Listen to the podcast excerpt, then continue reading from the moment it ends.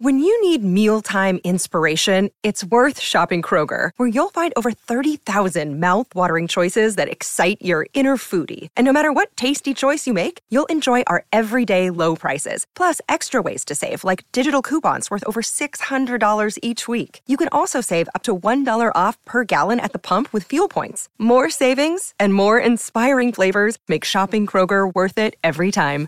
Kroger, fresh for everyone. Fuel restrictions apply. Another day is here, and you're ready for it. What to wear? Check. Breakfast, lunch, and dinner? Check. Planning for what's next and how to save for it? That's where Bank of America can help. For your financial to-dos, Bank of America has experts ready to help get you closer to your goals. Get started at one of our local financial centers or 24-7 in our mobile banking app. Find a location near you at bankofamerica.com slash talk to us. What would you like the power to do? Mobile banking requires downloading the app and is only available for select devices. Message and data rates may apply. Bank of America and a member FDIC. The one constant through all the years, Ray, has been baseball.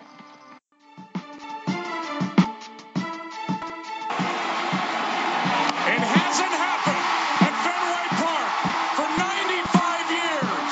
The Red Sox are world champions.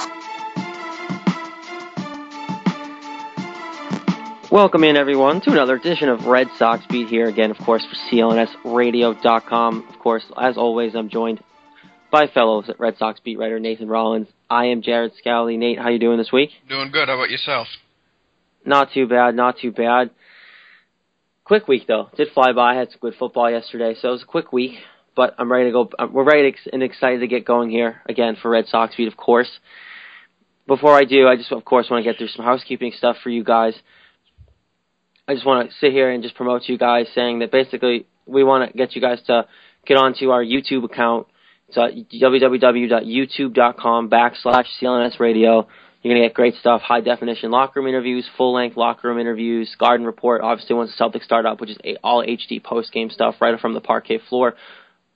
We pride ourselves on that, of course, and just we want you to really go and check out our YouTube. It's great. We got great stuff up there, good exclusive content just for our CLNS listeners. So please go on there and check that out.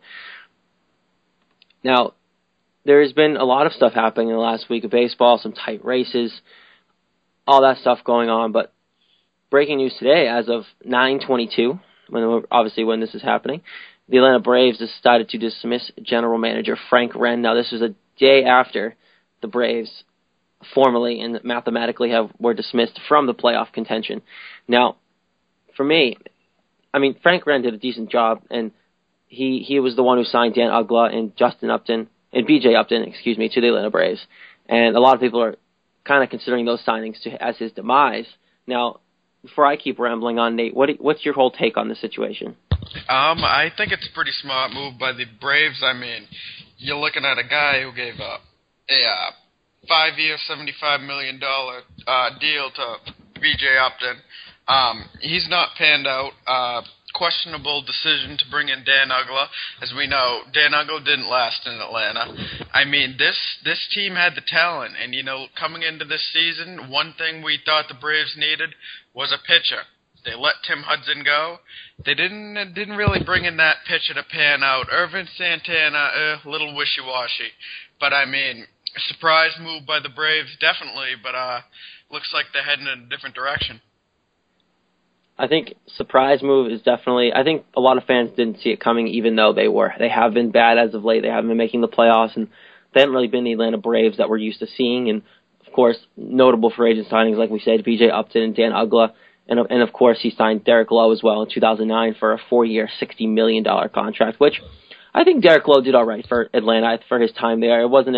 I don't think that was notably as bad as the B.J. Upton and Dan Uggla signing for sure, but again on Uggla, he just hasn't panned out. He never really panned out for them. He didn't really pan out for the Florida Marlins either. Well, now Miami Marlins, but he, I think Uggla was just kind of on the slide of his career and got paid just as he was about to enter the downsides.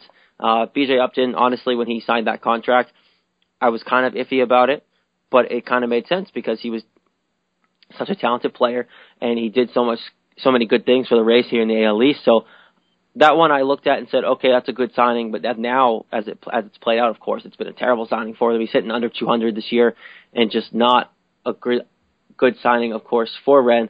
Now Wren's out, and they have a committee of three guys, including Bobby Cox, to come in and work on the hiring of the new GM. Now, what do you think of them bringing in Bobby Cox, Nate?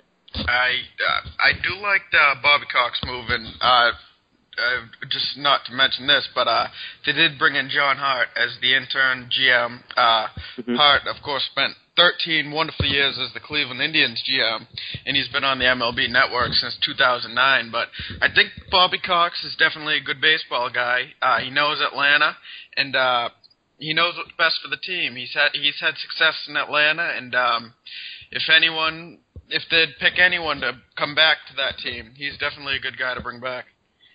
Yeah, Bobby Cox, of course, is obviously all-time manager for the Braves, and he, I think he's got, like you said, Nate, he's got that that sense of baseball in him. He's got that baseball mind. So for them to bring in Bobby Cox, I think it was ultimately the best decision because he, I don't know how to say this. I guess he he he'll know what's best for the team because he knew what was best for the team for so long.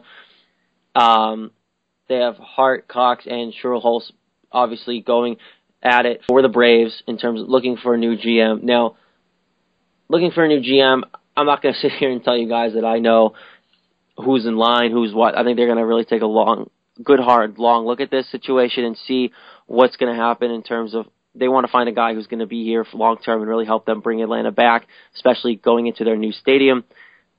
I don't know if John Hart's the answer. Obviously, he's the interim, but he could be the answer. I don't know, but I feel like they're going to go out of they're going to go out of um, organization here and find someone else.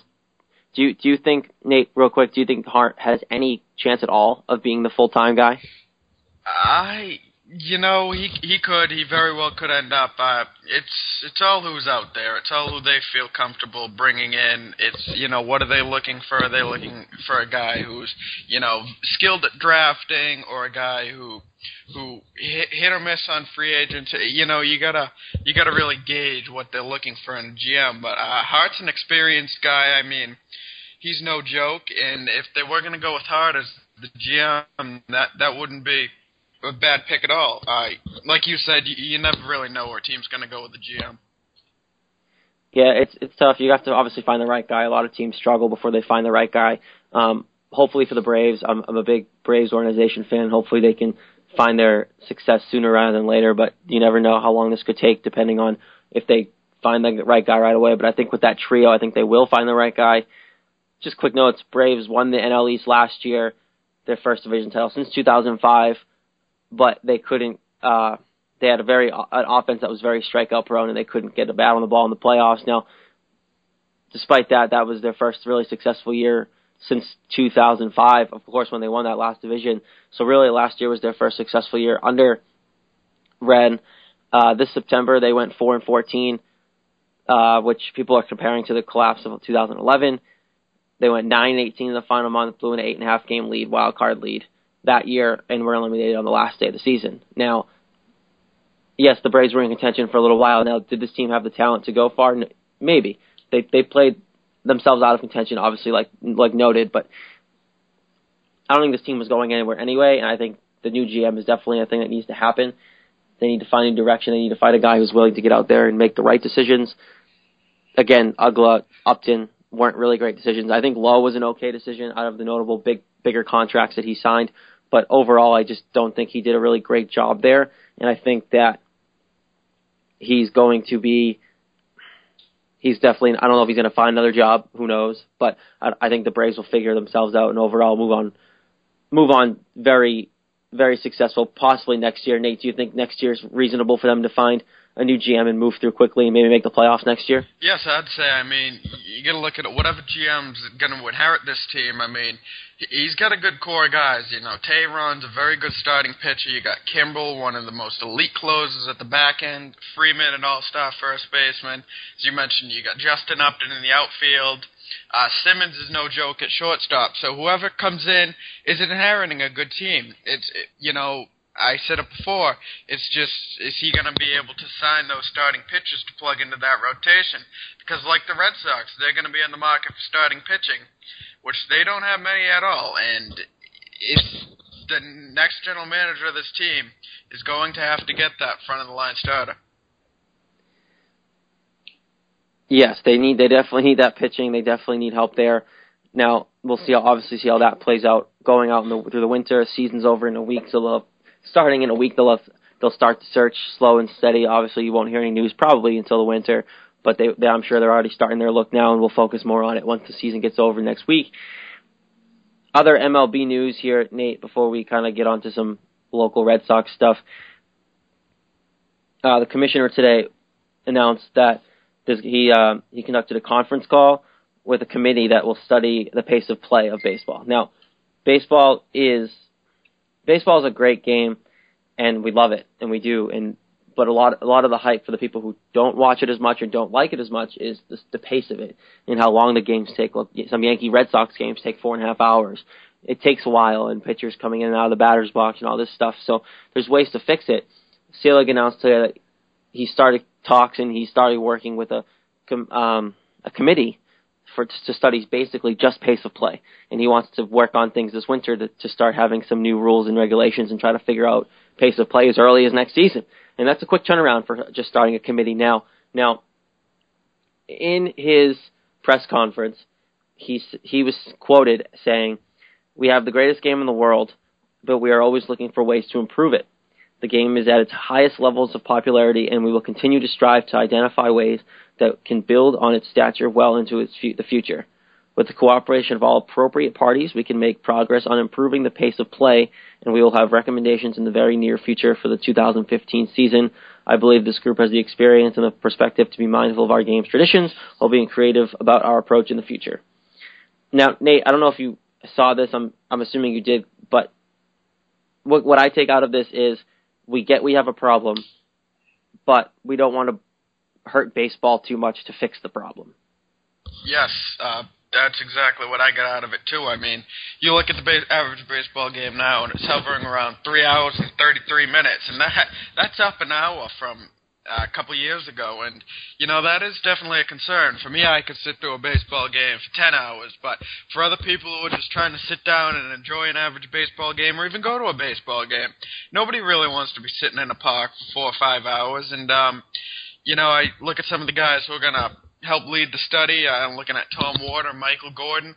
Those are some good baseball minds to uh, to really test their test their knowledge at how we can we can speed up this game. I mean, you look at some of these pitches like Beckett, for instance, taking a good minute between a pitch. There's no need for that. So little little tweaks like that. I'm hoping can uh, speed up the game and get these ratings back up because the ratings of baseball games have fallen significantly in the past couple of years. One, two other notable guys for me on the list of guys on this committee would have to be Joe Torre and Tony Clark. Now, I, I obviously Joe Torre kind of goes unspoken. He's a great baseball mind, and he gets baseball, and he's done so much for baseball since retiring from coaching. I like Tony Clark because he's he's coming from the player side. He's he's with the Players Association, and he can work with the players, and he he knows what the players need to to succeed, and that can get a good balance of just these money hungry guys wanting to fix the game, whereas this is a former player and Tony Clark now working with the players saying, well, hold up, we can't change too much because this will make the product worse because some things players just still need to do. So I, I like that good balance there. But again, for me, I, th- I think the biggest thing, like you said, is like pit- t- got pitchers taking forever in between pitching. Like Clay Buchholz used to, used to take forever in between pitchers. He still kind of does, but they got him to fix a little bit there. But other other notable situations, even in the past, Nomar Garciaparra with the boxing, the batting gloves stepping out between every pitch and fixing him even though he didn't need to. Like I'm sick of that stuff, you know? It just needs to get fixed. It needs to get taken out of the game. Now, there's a there's an actual rule in the playbook, in the in the uh, rule book that states the guys can't step out of the batter's box. Yet guys take three, four, five, even ten seconds to step out of the batter's box, fix all their stuff between every pitch, and get signs. Whereas, as long as you have one foot in the batter's box, you're supposed to you're supposed to keep one foot in the batter's box, and you're not supposed to step out so that the pitcher can throw whenever he's ready. And the ump and the ump has to have the discretion enough to sit there and decide one way or the other if the uh, the player's taking too long and come on and says hurry up whatever. But and I think the umps don't do a good enough job in enforcing that. Yet that also comes from baseball, Major League Baseball, with the fact that they don't enforce it enough. You know that the, there's no repercussions for players taking too long from the top down. The management doesn't really have anything to penalize these guys for taking making the game longer, and therefore the umps can enforce it, but they can't enforce it because there's nothing really scaring the players away from doing it. Yes, uh, you mentioned there's no real enforcement, but I mean, what are you gonna do? Suspend the guy? I mean, fine the guy? Yeah, you've seen plenty of the guys in the NFL get fined. Like, for example, Marshawn Lynch gets fined tens of thousands of dollars for wearing shoes. You're just gonna fine the guy in the MLB, and you know that that's nothing. Ten thousand dollars out of their pocket, they'll keep doing it, and uh, eventually. I don't have an issue with the, the batter stepping out of the box as much as I do with the pitchers taking as much time in between the pitches because I look at the batters and some of them it's part of their routine. Like Nomar with the gloves, I I used to love watching him do that. I just thought when Nomar was up, you, that that just got him going. The gloves, something about it, j- just got him in the zone. Manny with the uh, yeah bat rolling around. Ortiz steps out of the box, walks around a little bit. But the pitches, I mean, sometimes you have a batter standing in the box and you got a pitcher eyeing down the catcher for like I'd mentioned a good 30 to 45 seconds.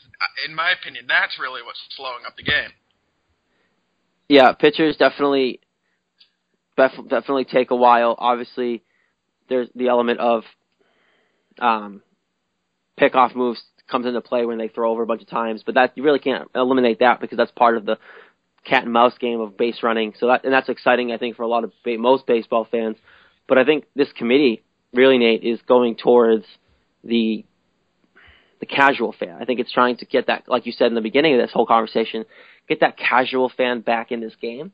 I think the diehard baseball fans aren't going anywhere. You and I aren't going anywhere. We're gonna we're gonna sit here and watch baseball until we die or until the game implodes on itself.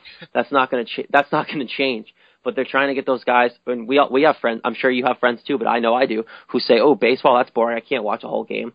Or people who have baseball in the background doing other things a lot of people can't sit and watch a nine inning game without doing something else or flipping channels.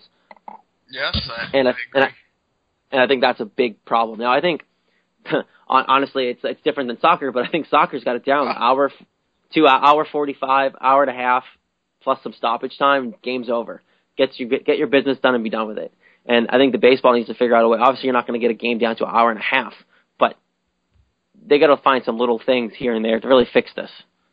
Yes, they they do have to look for little tweaks, and it's going to have to start with the uh, the pitching. Uh, may put a little time of 15 seconds. I know that's what they try and hold it to, and uh, batters. I mean, if if you got to cut them walking around, you got to do it. But the casual fan is is um, losing interest in baseball, and you know that's a shame with all the lacrosse coming up and people liking soccer and all that. And there's so much on during baseball games now that uh, you really got to get the casual fan back into it. And um, if, if it's shortening the game, it unfortunately it has to be shortening the game. Now, with shortening the shortening the game might take some things away from it. Now, I know where I stand on this, but I'm gonna let you. I want to. I want to see what you stand on this first. Is the whole?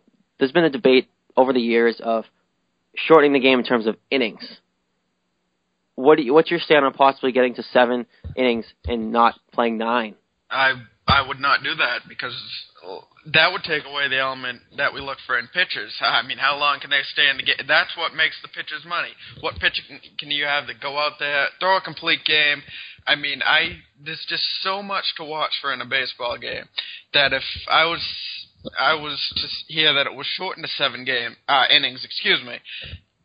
That I would not be too happy at that at all because I mean I know I could sit like I mentioned earlier sit through a game and watch 22 innings of it. There's just so much. I love the pitching, the hitting, the strategy. There's just so much to win a baseball game, and I think the shorter the shorter you get it, the less skill it's going to take to win it. Yeah, I'm definitely. I think I don't think I have to argue with you on this one. The whole. I mean, from a baseball fan's point of view, I will say this: nine innings needs to stay. But I'm sure a lot of those casual fans will sit here and say, "Oh, yeah, that actually would be better. I'd sit and watch a whole seven inning game, no problem." But I think that that's that's one element that I don't think baseball will even consider because that that would be basically doing too much to in affecting the game while trying to make a small ch- change change. So I think that's one of those things that they're talking about when when Bud Selig comes out and says we're not we're not changing. We're not doing that because we're not gonna risk the game just for that. You know what I mean? Yes, I, I do know what you mean, and um, the extra innings, that's that's a different story. I mean, I also heard some people saying ties in baseball. That I would not stand for that either. I mean, that's one of the things I dislike about soccer, the ties, the fact that you could sit there and watch a game for hours upon hours and it end in a tie. Football, yes, you got the tie, but it very rarely happens. You'll get a tie maybe once in every two years. Hockey, the tie, yes, you can get a tie, but I mean, with the points, that just adds a different element. The uh, length of the game definitely cannot be changed with the innings uh, factor in that at all. Yeah, there's definitely. I, I definitely will think that they might visit the extra inning thing only because they, you have these games. Obviously, it's a rarity, but they're they're happening more often. Nate, is yes, these games are. that are going 18 innings, 19 innings, Yep. and I mean it doesn't happen enough to say try to change it. But is there something that they can do in baseball to even consider the option of maybe capping it or something? And maybe if they if it's a game where they are are not ending a series, can they like finish the game the next day and kind of do like a half game doubleheader thing? Is there anything like that where you can cap these like games from going 18 or 19 innings? Does it make sense to me to you? Because I don't think it does to me. Well, I know it sounds pretty foolish saying it now, and it uh, for the baseball fan, the old time baseball fan, it may sound foolish, but I did hear something of live pitching. You get uh, bullpen arms throwing to batters similar to a hockey a shootout, just home runs. And I know it sounds crazy now. Nobody could think of baseball doing that, but I would not be too opposed to that. I mean, something work, worked in with uh, hitting and pitching um, in extra innings. Once it hits 15, maybe see who can hit the most home runs, doubles, something along, get the most bases, something along the lines of that, uh, determining baseball games. You know, they should do Nate. They should have uh, they should have a um, wiffle ball style competition with just a pitcher Yep. and just just a pitcher and a batter, and you play it out until you get uh, pot maybe ground balls or outs, and then once you get three outs, you're done, and, or even a home run derby, like you said.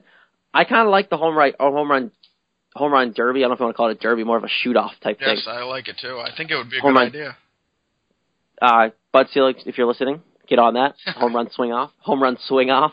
Um, I kind of like that though because it would make sense. Cap it at 15, and then I mean I know a lot of people in hockey, the diehard hockey fans, if we're going to cross here, cross sports, they don't like the shootout, but most casual fans love watching a shootout, and that attracts people to games, watching highlights, watching, following the team if they went into a shootout.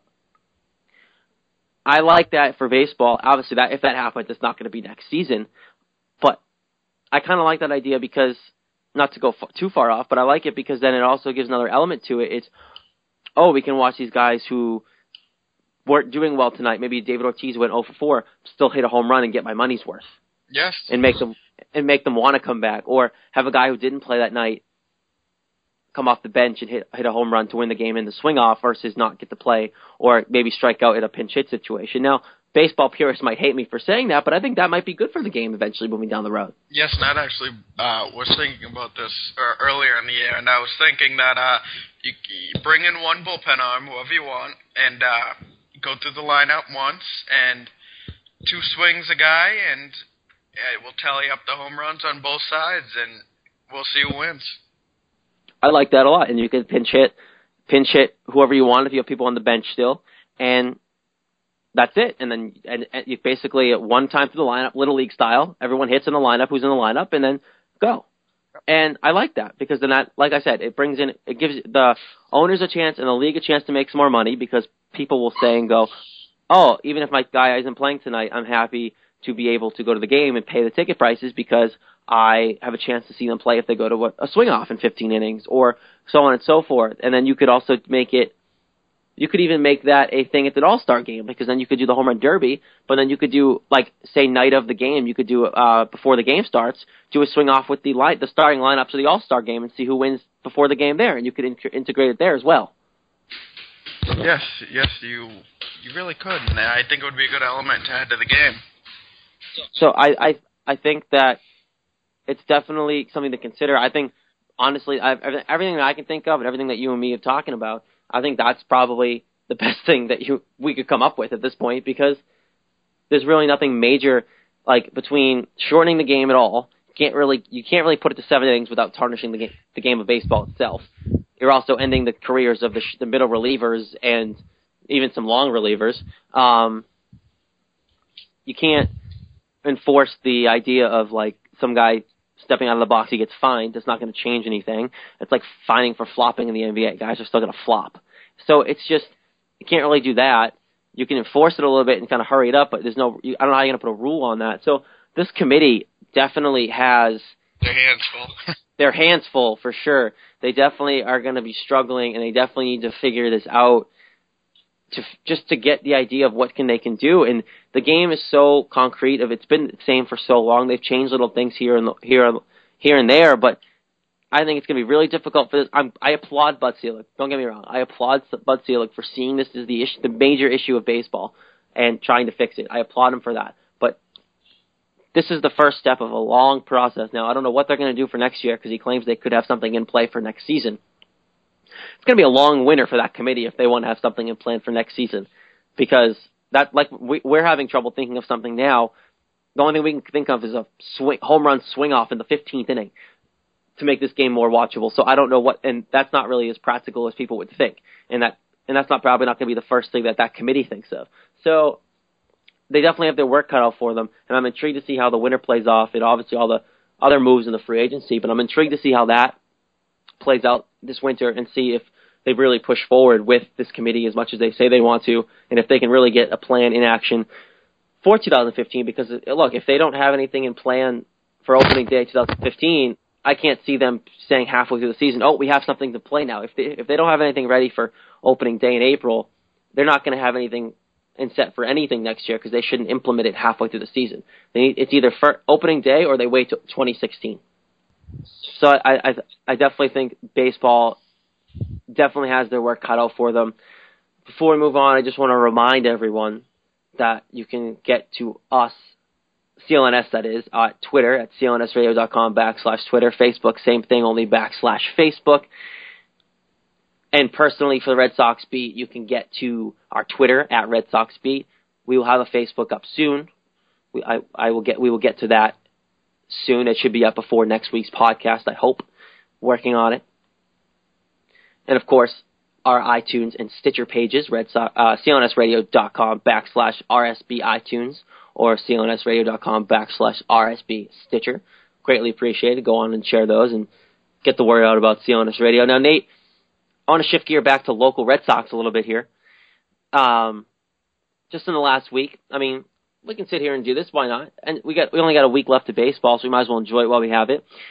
Uh, they played Pirates and the Orioles this week since we last talked, since we last chatted here on CLNS Radio, and the Red Sox beat. So they got swept by the Pirates.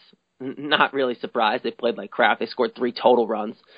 They were outscored 16 to 3 in Pittsburgh.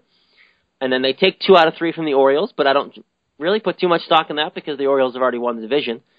But I think from that road trip, just those two series, just from the Pirates series and the Orioles series, what do you take out of that series that was promising for even just the young guys? Because the vets, we know what they have, we know what they can do. What do you, what, what do you think the highlight of the, that the end of this road trip was for the Red Sox?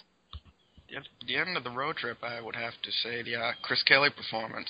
What an excellent performance! Um, excuse me, Joe Kelly yesterday. Um, I was gonna say that's Bruins. pitching absolutely lights out, and Mujica looks like a solid find at the end of the pen. And he looks like he's in line to be the closer for next season. I don't know about you. What you think?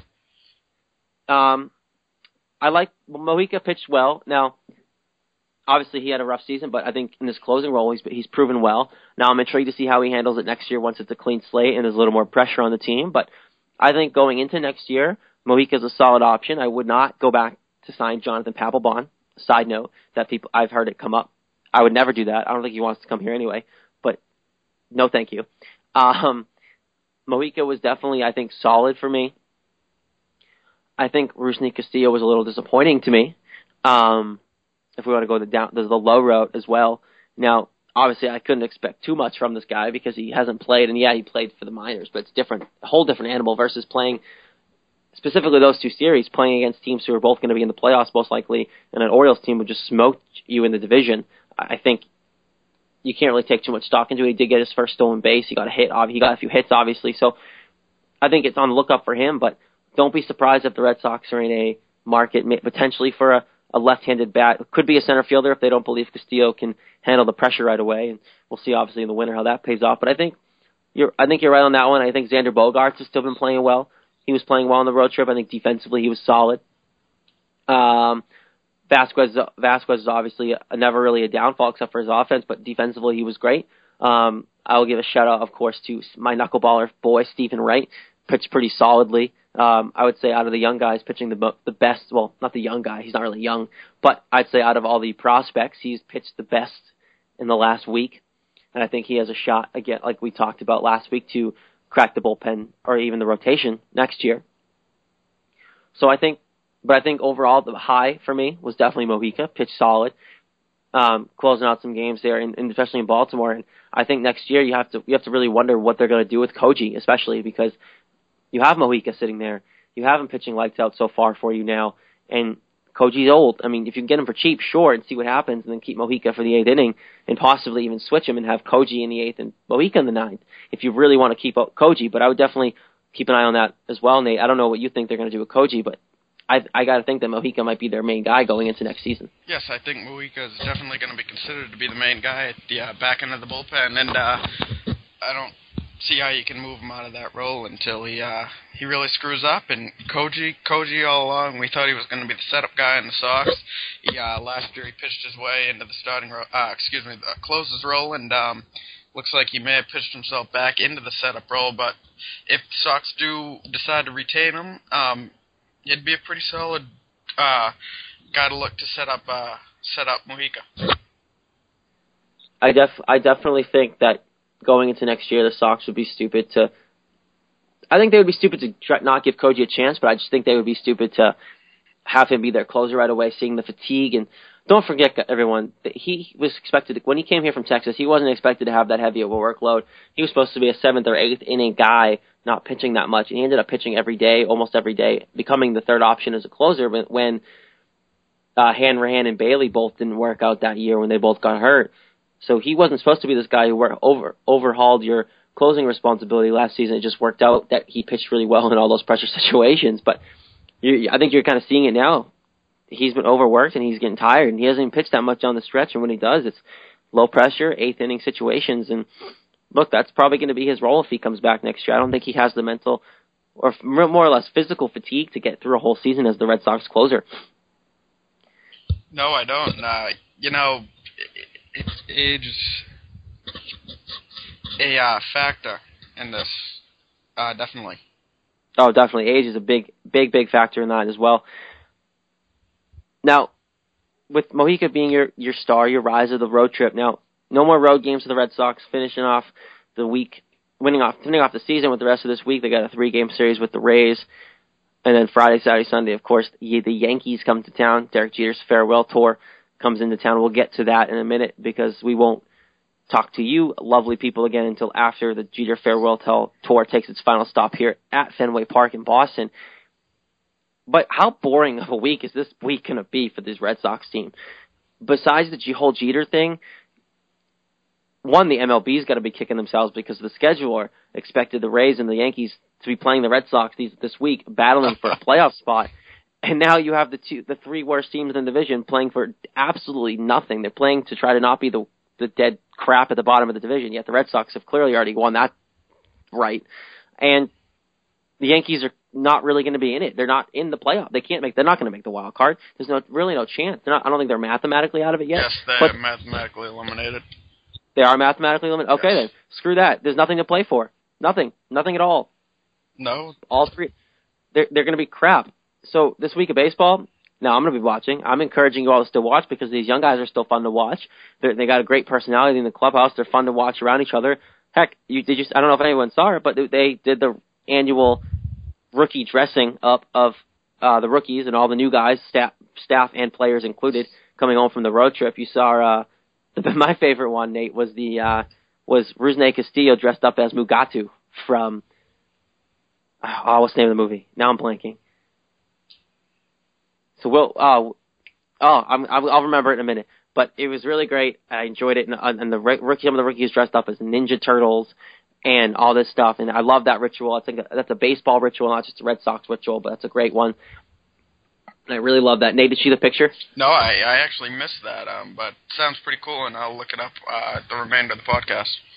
Definitely, uh, definitely check that out. Uh, not not just you, Nate. Everyone included. If you haven't seen it, uh, I believe they it was uh, Mookie Betts, maybe Weeks, who Instagrammed the picture from the airplane this morning, I believe, or maybe last night when they left Baltimore. But definitely check that out if you have a chance to. Uh, you, you're not you're not going to be able to miss Rusney Castillo, that's for sure. And the rest of the players all dressed up and going crazy for their uh, athletes. David Ortiz even dressed up a little bit, was wearing a sombrero while taking pictures on his iPad. So even Ortiz getting in on the fun a little bit there, but which I love. I love that. But I think this week's going to be really boring. Um, to be to to be really to be honest. Um, now I think you might still get some good baseball out of it because each every team like the Rays are kind of the Rays are bad, the Yankees are not great, and the Red Sox are playing well, but they're obviously not good. So I think you're going to get good baseball between crap teams. You're going to get close games. You're going to get you might get a pitching duel here and there. See how Buchholz does in these starts, I think really we got to look forward to the weekend. I think the Rays are kind of. I think we're all going to overlook the Rays series because we know what's coming this weekend. We all thought the G- Derek Jeter tour might be a way of us keeping them out of the playoffs or a fight for the division even, but it's just the Derek Jeter tour. Now, I don't know about you, Nate, but I kind of hope the Red Sox don't overdo it, but I know they're going to. Yes, I, I'm personally not the biggest fan of Derek Jeter. I know everyone says, "Oh, you got to be a fan of him if you're a baseball fan and all that." But I, I respect the guy, but I'm with you. I hope to God they don't overdo it because at the end of the day, it is the Red Sox and it is the Yankees, and they don't like each other and I think and I think honestly, I think they're gonna overdo it. I think we're both as far as much as we don't want to see it, or so much as some of us don't want to see it. It's they, look what they did for Mo last year, Mariano Rivera when he left. He he got to sign the bullpen. He got a huge deal. He got a standing ovation from these fans, and well, Jar- obviously that's part. Jared, that's part of. I was at a uh, Red Sox Yankees game earlier in the year, and yeah, something I I thought I'd mention to you is that um I don't know if any of our listeners were there, but Derek Jeter was getting a louder ovation than any of the Red Sox players when he stepped up to the plate. I thought that was kind of uh, not right a little bit. That is a symbol of what Derek Jeter wanted from this season. He he announced he was this was his last season at the beginning of the year because he saw what Mariano Rivera got and wanted that tour. He wanted that attention. Yeah. Now, David Ortiz has come out. We've seen most people have probably seen the quotes, if not everyone, saying that if it was him, he would have just after the year seen it out and just been okay and decide after the season. Basically saying, I don't know how you can decide before a season whether it was going to be your last one or not. And I think he's kind of right in the sense of Derek Jeter, like the Yankees are getting old and I get it, but I, I, if I was a Major League Baseball player, I wouldn't know the beginning of the season going into spring training that I want this to be my last year. No, most certainly not. And because if yeah. you like say, say the Yankees were closer and they got and they barely missed the playoffs, so they lost and they would have a chance to come back next year. And you and you said it was your last year, but you said, "Oh wait, we have a chance next year. I kind of want to come back and try it again." Then it, you look bad for bailing on your word and getting all these gifts and then bailing out and playing again anyway. well, yeah, that's Brett Favre for you. yeah, basically. But no one gave Brett Favre gifts. no, so, absolutely not.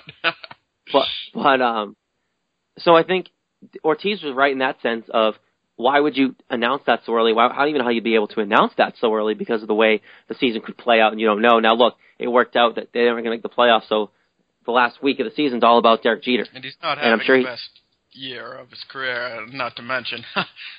No, the numbers state that he should probably be retiring anyway. He's getting old. He's not. He's not as good on defense. His hitting hasn't been as great. His the home run he hit at Yankee Stadium recently was the first home run he hit since like last year at Yankee Stadium. Yeah. He's not he's not the same player. He should retire. I, it makes sense, but the way he did it is all wrong.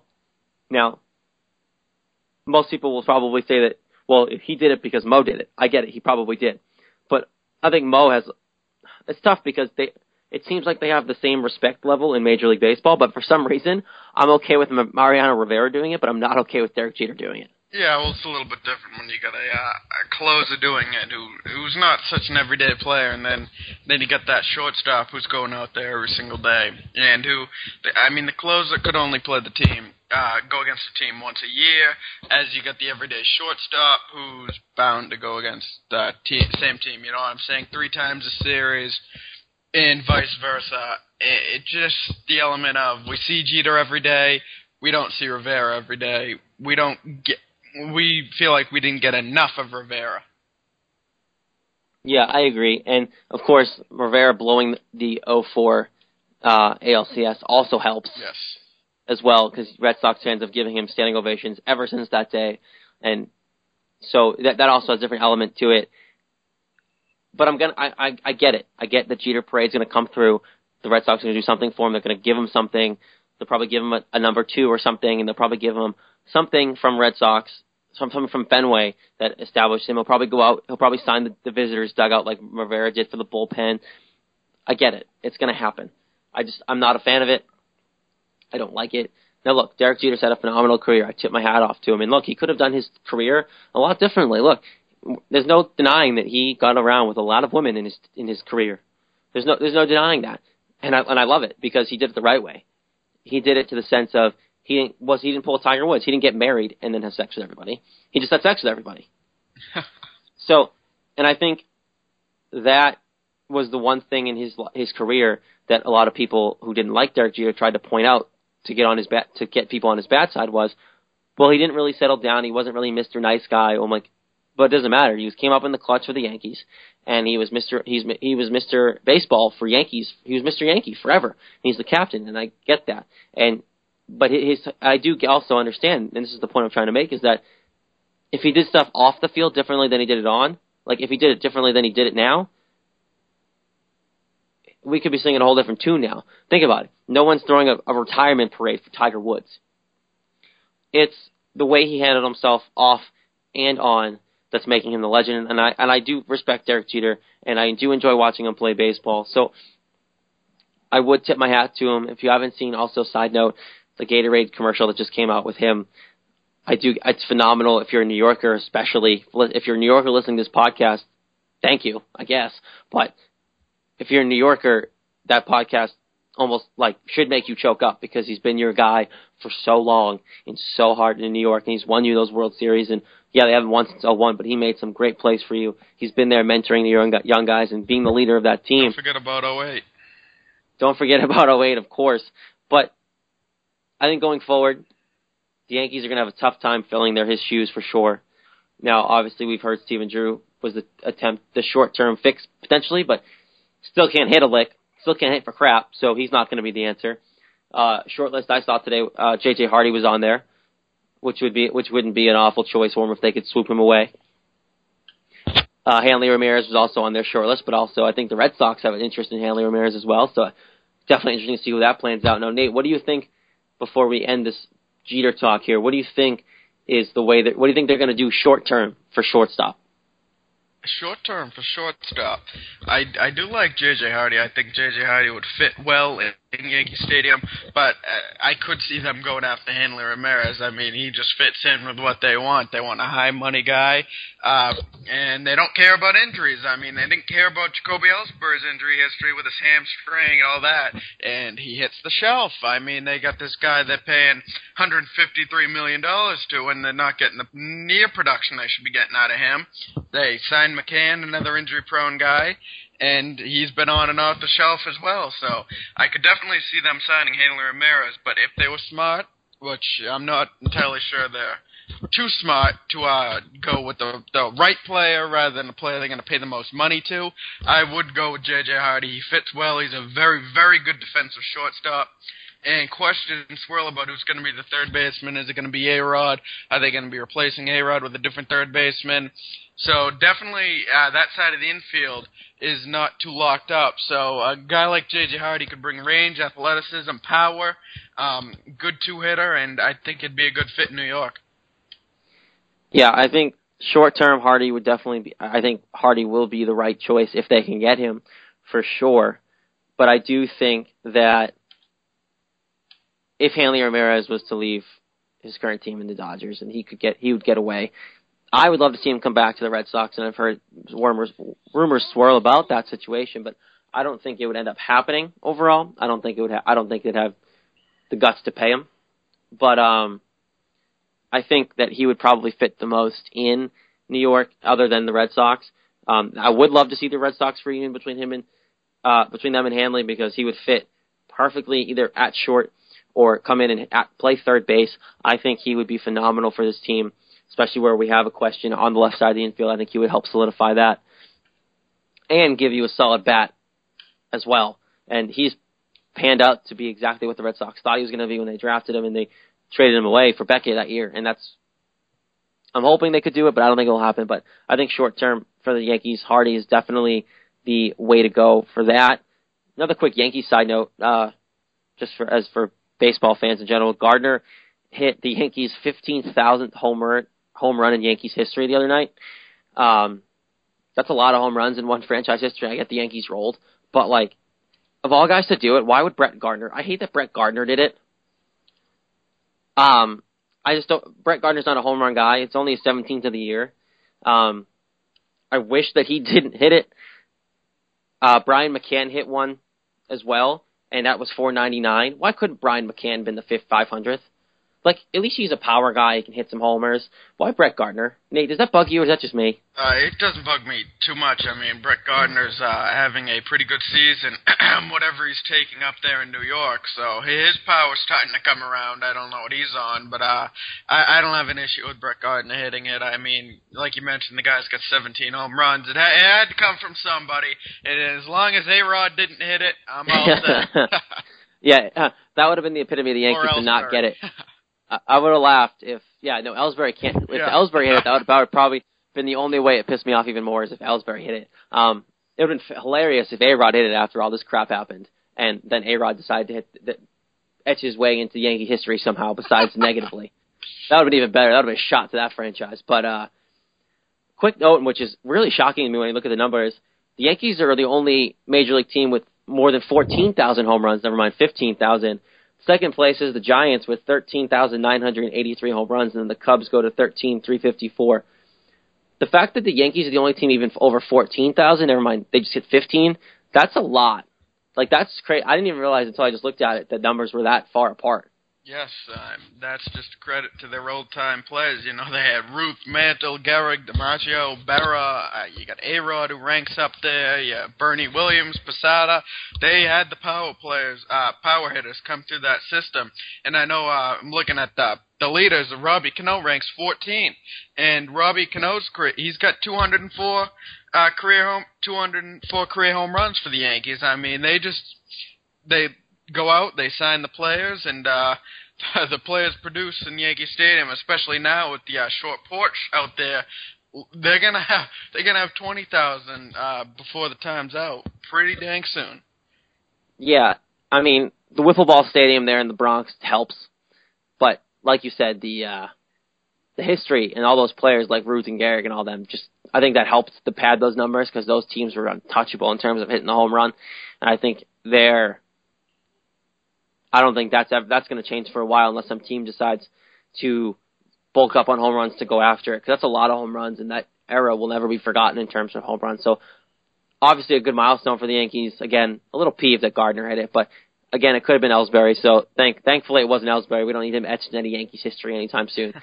Um, I do want to talk about these hot uh, races going into last week of the season because, like I said before, Nate, next time we're on, playoffs will be going on. So I want to I want to break these down and I kind of want to go through it like we usually do and kind of get the last really last chance we get to really talk about them and predict before we get out of here until the season winds down and the playoffs start.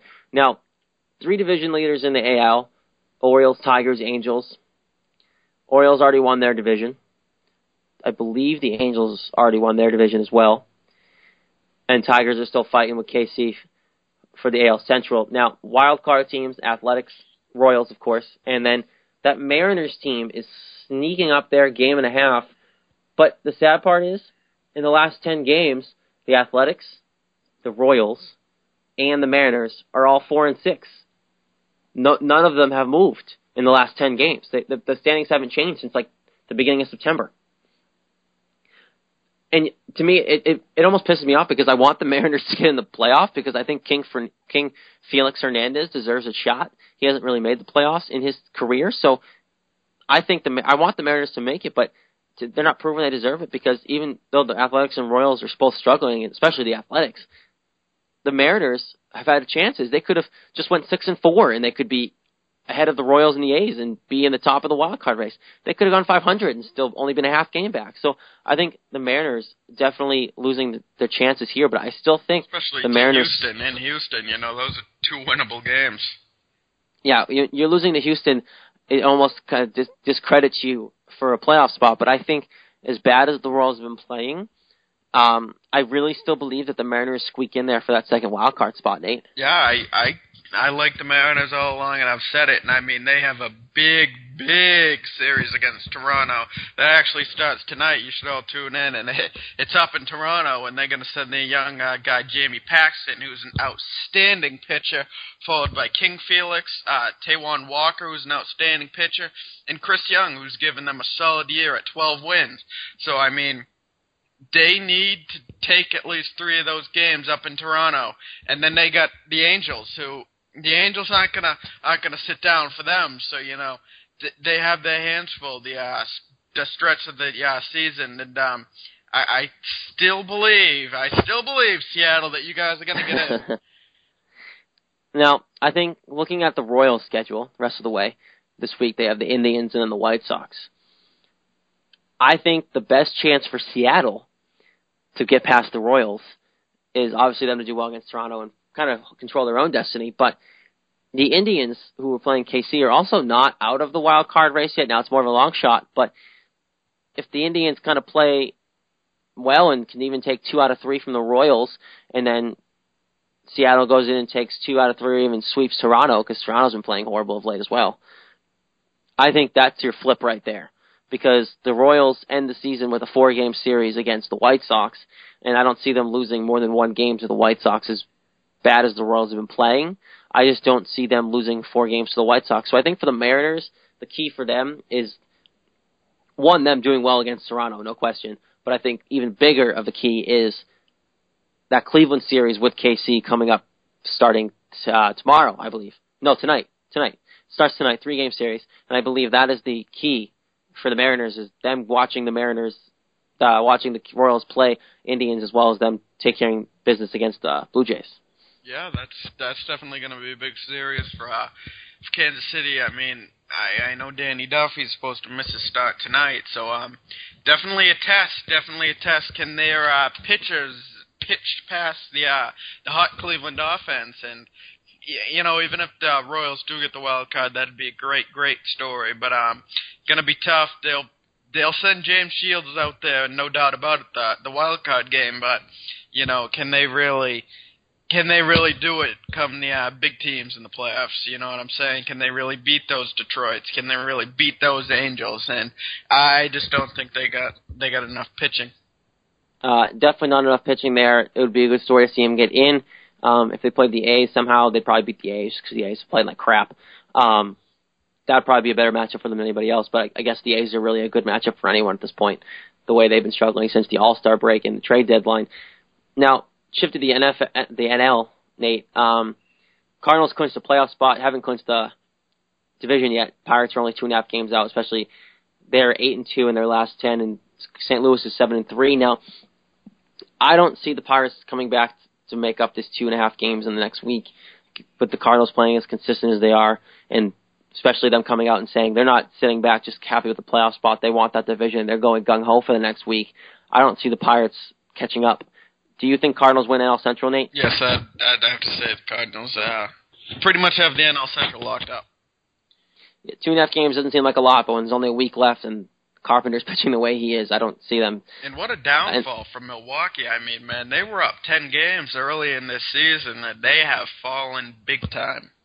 The fact that they're seven games out right now with a week left is shocking to me. Mean, it's embarrassing for the Brewers and the Brewers organization, and should be embarrassing as a, to be a Brewers fan because you were the hottest team in baseball for a long time, and it looked like it was going to be the Brewers and the Cardinals and potentially the Pirates in a three-team race, and now you have the Pirates playing hot as of late to get back into it. But for a while, it looked like the Cardinals really were going to walk away with this thing no problem because the Brewers couldn't keep it together and they couldn't figure out how to win for for more than a couple months. It was it's sad, really. It is, and uh, another team in that division that uh, worth mentioning, Cincinnati. I mean, you know the Votto injury and all that. They have had some tough injuries this year, but they have been a little bit of a disappointment as well. Uh, 12 games under 500. I, I did expect a little bit more from them. And once again, I'm going to start it out. I think Mike Napoli would fit perfect in for uh, perfect in Cincinnati at first base. I don't see Votto sticking around there very long, and I think if they get the uh, chance to trade Votto, they could very well ship him out. I, yeah, I think Votto is not losing his value, but I think that he definitely might is not going to be Cincy Cincy bound long term. I do think Napoli would fit there once Red Sox are done with him. Whether he's got one, maybe two years. I think two years left on his contract. Um, no, it's one. It's just next year because this was this. Yeah, yeah, me not thinking straight. He's got next year left on his contract, and who knows what goes on after that. If they believe they want to have Allen Craig stick around, if they believe in him, you let Napoli play out and then move Allen Craig to first. You have Middlebrooks who could potentially play first they really believe in him still. So a lot of options there as well. But I think Napoli, like you said, would be a great fit in Cincinnati eventually. But like d- disappointing season for Cincinnati. They've been so successful the last few years and really been up there in the chase for the playoffs and everything. And being 12 game 12 games under 500, even with the Votto injury, that shouldn't they shouldn't be that low. And that's definitely a very disappointing season for them. Uh, shifting to the NL West now, Dodgers pretty much won that division already now too. It's they're four and a half games up with a week to go. Dodgers, like uh, you were definitely you called that one, Nate. Dodgers winning that divi- Dodgers winning that division. I wanted the Giants. To, I wanted the Giants to come through and pull it out, but I, I guess like the too much offense and not enough pitching from the Giants over the last month of the season really just did them did them in, and I, I don't think the Giants have the capability to catch them. Now, in other hands, Giants will probably make the playoffs because right now they are three games out of three games up on the wild card above the Brewers, and I don't see the Brewers somehow going on a run the last week to catch them. Um, so with every other team in the National League except for the Brewers and the Pirates and Giants eliminated from the wild card contention, right now the Pirates and Giants are both tied for the two wild card spots, and the Brewers are three games back of them. Realistically, you got to think the NL teams are the Cardinals, Dodgers, Nationals, with the Pirates and the Giants playing that NL wild card game. Yes, I'd have to say. I mean, a team that uh, we haven't mentioned much is Washington. Washington has been playing outstanding this year. I looked up the run differential; they're plus 128. I mean, that mm-hmm. that's some phenomenal, phenomenal baseball being played down in Washington. Their pitching's coming around, the offense is coming around. I mean, that that team. I, this, if this isn't their year, I don't know what it is because this this team has some real potential this year. They finally have put a whole season together. Yes, finally. finally, because there have been years here and there where they've gotten a few a few good months and then fallen off, or a few good months at the tail end after some injuries. They have 91 wins, and they finally feel like they're a team that could do some damage and potentially win a World Series. And Stephen Strasburg's finally pitching well again for this team, and he hasn't really panned out to be the ace that they thought he was going to be, but he's a solid pitcher, and he pitched a solid game his last outing, and I think he earned the right to pitch game one for wherever, whenever they, whenever they start their playoff run. I think he's earned the right to be their number one starter going into the playoffs. Yes, he very well, uh, very well has. And you know, the the good thing about their rotation is, you know, they don't need him to be the ace. They just need him to slot in and that anywhere. I mean, they they feel like they have four aces with Zimmermann, uh, Gonzalez, and Fister, and even that uh, young guy Roark's pitching well. So I mean, those four guys definitely complement each other nice. They all bring some a different element to the table. One will bring a 95 mile an hour fastball. One one will bring a devastating hook, changeup. You got righty left lefty. I mean, they have a very good rotation, and that rotation looks prime for the postseason. That rotation with the balanced offense of lefty, righty hitters, and power hitters, they are primed to win a World Series this year, of course. Now, right now, Pirates, quick scenario situation, Pirates and Giants are tied. If they finish the season tied, Pirates host the wild card game because they have the upper hand head to head over the season. I believe it's six to four in favor of the Pirates, something like that. Either way, if they do tie, Pirates win that and they will host the wild card game against the Giants. So Giants and Pirates all but into the wild card round, but still has something to play for in terms of that one game being at home. And man, Pittsburgh would love to be at home because their home crowd when they Pittsburgh fans are crazy when they're doing well. yes, they are, and uh, you know, good for Pittsburgh. Uh, playoff bound. Uh, after last year, you know, they really they really loaded up that team. They uh, added some surprise guys uh, before the trade deadline, and uh, guys like Marlon Byrd. And you know, the fans when they saw all those guys walk, uh, the team wasn't able to retain them. They said, "Oh no, not again. We're not going to go into another another Yeah. losing season." And you know, I, I've been very surprised what that team's done. They've done a hell of a job. Yeah, it's been definitely a great year so for them to come back and fight their way into the playoffs. I love the Pirates. Andrew McCutchen's a favorite player of mine, of course. The athleticism and just the raw talent that he has as well. And I think My dream Red Sox right there. Yeah, he would fit so well into the system if they ever let him go. But uh, that's just me dreaming and dreaming and dreaming some more in that point. But either way, we are either yeah, right. That's basically it. Either way, we are out of time.